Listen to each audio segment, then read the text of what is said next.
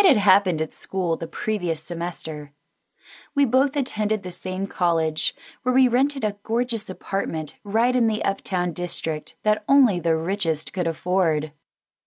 We started, admittedly in bad judgment, throwing wild parties that were getting the attention of the local press.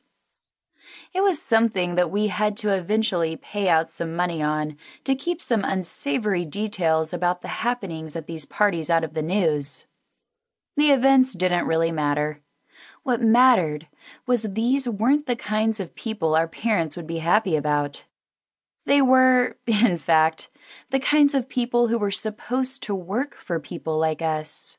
They weren't the kinds of people who were supposed to party with us in absolutely disgraceful ways.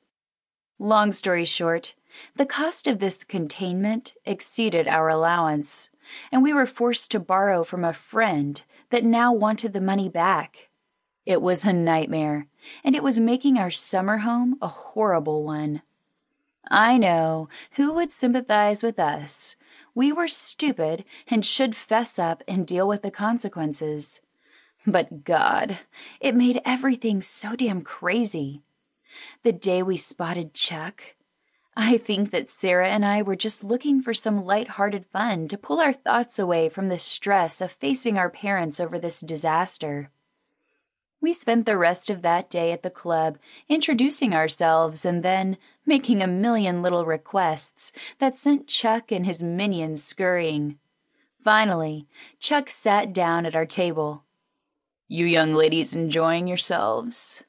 I smiled. Sarah answered, We are, but we could use some excitement, you know? This place is just getting so drab.